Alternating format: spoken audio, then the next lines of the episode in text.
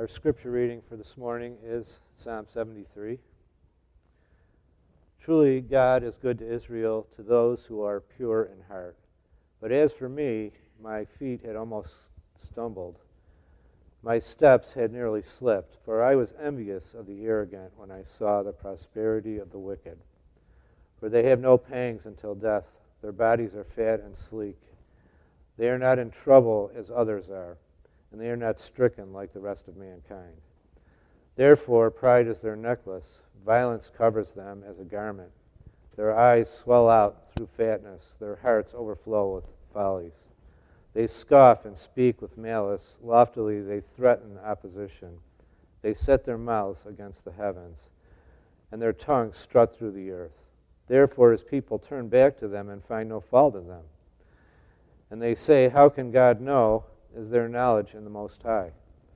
Behold, these are the wicked, always at ease. They increase in riches. All in vain have I kept my heart clean and washed my hands in innocence. For all the day long I have been stricken and rebuked every morning. If I had said, I will speak thus, I would have betrayed the generation of your children. When I thought how to understand this, it seemed to me a wearisome task, until I went into the sanctuary of God. Then I discerned their end. Truly, you set them in slippery places, you make them fall to ruin.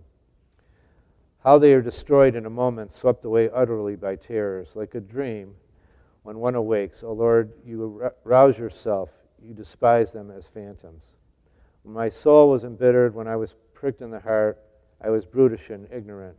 I was a, like a beast towards you. Nevertheless, I continue with you. You hold my right hand. You guide me with your counsel, and afterward you will receive me to glory.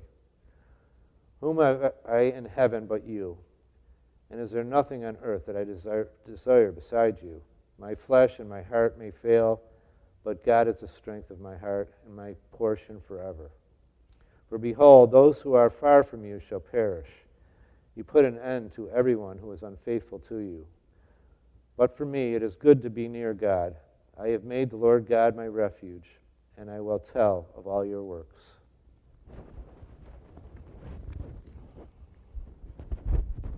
May God bless this reading of His Word today. How old were you when you realized that the world is not fair? In 2007, a Nebraska state senator named Ernie Chambers made headlines when he filed a lawsuit in court against God himself. He really did this. He filed a lawsuit against God. You see, Chambers was seeking an injunction against the Lord God Almighty to keep him from further interfering in the world. Why would he do this? Well, when you read this suit, Chambers accused God of allowing harmful activities to happen that cause great harm to numerous people in the world. Your floods, plagues, what have you. And that God allowed these to happen without mercy and without distinction. The lawsuit never went to trial, by the way, uh, primarily because the Nebraskan court couldn't find God's mailing address. That's true. But while the, the lawsuit was a ridiculous waste of time, I think that the, the question, the issue that Ernie Chambers raised is one that most all of us have struggled with from time to time. That's why, why, do, why do bad things happen to good people, right? But it's not just that. I don't, I don't think it's just why a good God allows suffering to happen that sometimes causes us to, to really struggle in our, our spiritual life, but also why a good God allows prosperity to happen to truly evil people. Why a good God allows good things to happen to bad people. It hits us hard in our sense of justice and equity. It seems so unfair that sometimes it makes us spitting mad. So, why does God allow good things to happen to bad people? I think it's an honest question that deserves an honest answer. At the onset of Psalm 73, the author here is suffering a crisis of faith because he's looking around at a broken, messed up world and he sees something that drives him absolutely bonkers. He sees arrogant, oppressive jerks enjoying great amounts of wealth and success. And that doesn't just rankle him, it doesn't just send him to Facebook to write one of those long, wordy posts uh, in the hopes that somebody else will like it. It actually causes the author here to slip and stumble in his faith. It causes him to slip in his faith. Have you ever felt that way after watching a news report about some rich and famous person getting away with pushing others down to their own benefit? I felt that way in 2015 when I read this story, this news story about a guy named Martin Shkreli. And Martin Shkreli uh, founded a pharmaceutical company, and then he acquired a life saving drug called Daraprim. Daraprim had been used since 1953 to treat malaria, AIDS, and uh, numerous other parasitic diseases. And realizing that he had a, a monopoly on Daraprim, Shkreli decided that he would raise the price of a tablet from $13.50 to $750 overnight. That's like 64 times the cost of the tablet. People who desperately needed that life saving drug suddenly had to make a choice. Uh, maybe they couldn't afford it, or maybe they had to buy that or buy food that month. They couldn't buy both. And I wasn't alone in feeling absolutely outraged at that story. Everybody was calling for Martin Shkreli's head on a pike. So we can completely identify with the psalmist here. You see somebody like Shkreli, and you find yourself waving your hands in the air to heaven and going, God, why are you letting this happen? If you're all about justice, why is this guy getting away with holding sick people hostage? It's enough to make a follower of God wonder why we're following him at all. When we see truly wicked people enjoying great health and wealth without an ounce of worry, it really jabs at our faith. When we see their powerful connections, their sycophantic supporters, their great pride, their lack of empathy, their violent natures, and attitudes that consider themselves above the law, we wonder why don't we just give up following God and join the other side? They're, they're getting all the good stuff. Why don't we just go join them over there? The psalmist at the beginning of Psalm 73 here is trying to live for God, but he starts to wonder if all this effort is pointless when all he does is keep running into hardship and struggle. And in all of this, he falls into sin himself. That slipping he talks about in the first couple verses there, it's not merely a sense of outrage and injustice. He's actually slipping into the sin of envy and bitterness.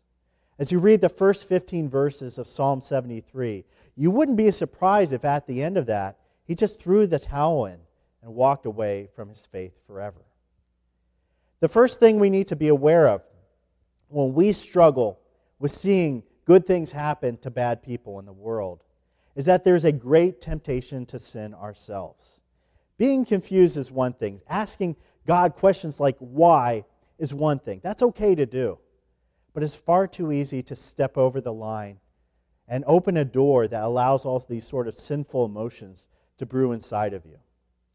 I remember back in 1995 when O.J. Simpson literally got away with murder. I'm sure a lot of you watched that court case. He used his celebrity status to gain favor with people and his great wealth to buy the best attorney he could find. And when they found him not guilty, I got so upset that God wasn't being fair here, that he would allow an obvious murderer to walk away free. And I accused God of failing. And at that time, I sinned, just as the writer of Psalm 73 did here. The question for both the psalmist and us is this Do we do right things to please God? Or do we do those things to get God to please us? Do we do the right things to please God or to get God to please us? The psalmist slipped in his faith because he figured that he was obeying God and that would get him all that wealth and health and status that he wanted. But that's not how God works. And when we discover that, it can be a real blow to a faulty faith. Our fingers can't press on God's scale to tip him over into our favor just by being nice to others, by going to church, and by buying pharmaceuticals and not driving up the price. If you've been trying to influence God, then realize God's not your genie in the bottle to give you what you think you deserve. Do the right thing to make God happy, not to try to get God to make you happy. Now, I love a great epiphany. It's what we call those light bulb moments. I always had teachers that said they, they're always looking for those light bulb moments in their students. That's, that's when you come to a deep realization and you have that understanding click into place. My personal epiphanies tend to be small and silly. That the door I was really pushing hard on to open uh, was actually a pull door, epiphany. Uh, that reverse psychology actually does work on children under the age of five. Epiphany. And generic products are, in fact, as good as the name brand stuff as long as you can get along without the colorful, bright packaging. Epiphany. So when I read Psalm 73, I get this mental image of the author taking a very long walk through the city of Jerusalem while venting out loud. You ever do that? You're just walking along, you're struggling with something, and maybe, maybe you're kind of talking, and people around you are looking at you, giving a little bit of a weird look, like, what's that? Maybe, maybe I need to give that guy a little bit of social distancing today. Uh, I get that a lot, especially. But this guy's walking through the city. Maybe he's venting out loud. He doesn't understand why God allows good things to happen to bad people. In verse 16, he still says he's still deeply troubled by it. But then in verse 17, he turns the corner and he has an epiphany because he sees something that makes this whole problem click into place. And that something was the temple of Jerusalem, the sanctuary he talks about here. The author enters it, and as he's walking into the temple, he starts to see this issue through God's eyes rather than his own. You see, the first, whenever somebody would come into the temple, the very first thing that he or she would see is the great altar. There's this giant altar and then the wash basin. And it's here on the altar that the priests would take those innocent animals and then they would sacrifice them on behalf of the people as an atonement for their sin.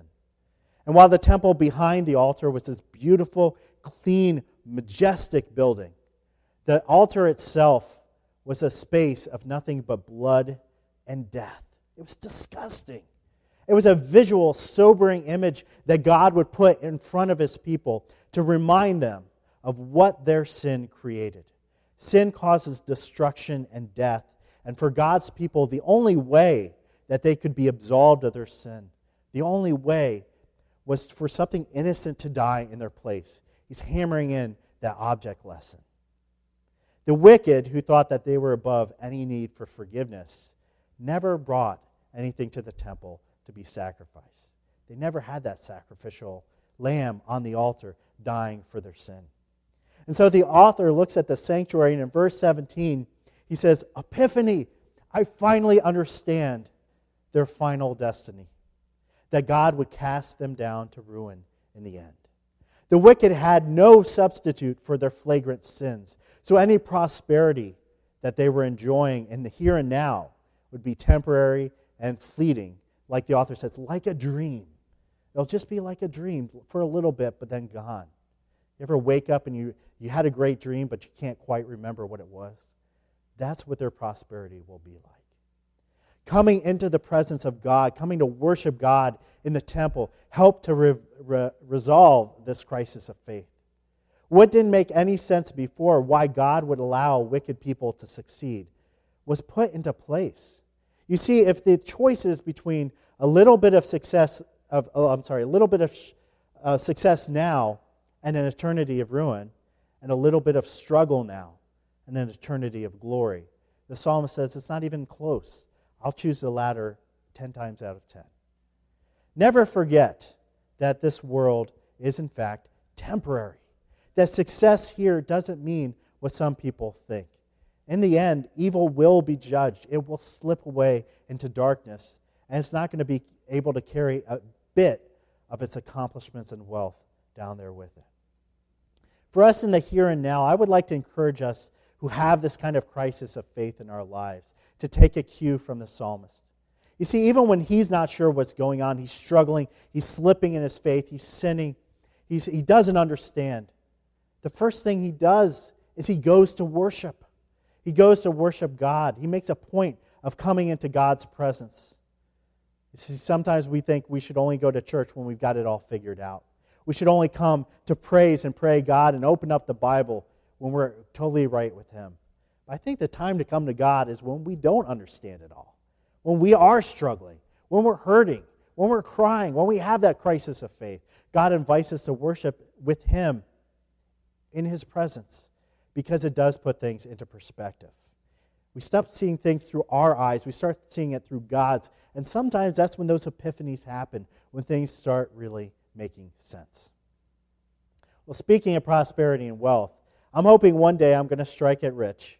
And the way I'm going to do that is I'm going to create a parent phrases bingo card.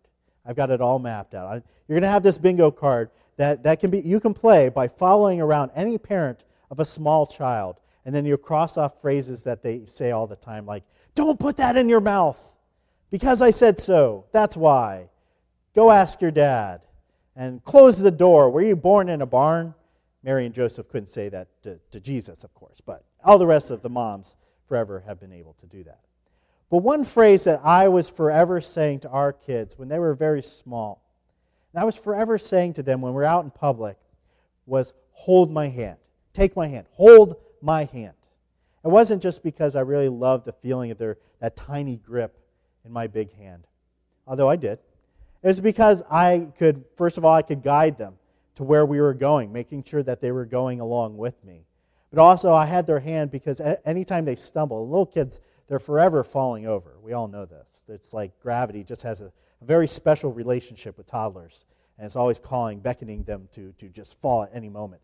When you're holding their hand, and they have that moment, you can lift them up. You can keep them from stumbling. And there's this real pledge of trust between a child and their parents when the two of them hold hands. It's like the kid is saying, If I hold your hand, then you will keep me safe. You'll guide me. You'll lift me up. The psalmist ends up here in Psalm 73 having a double epiphany. And not only does he realize that the wicked people he at once envied were doomed from the start, but by verse 23, he realizes that even as he's conflicted, even as he's confused, God was holding his hand the entire way, every step of the way.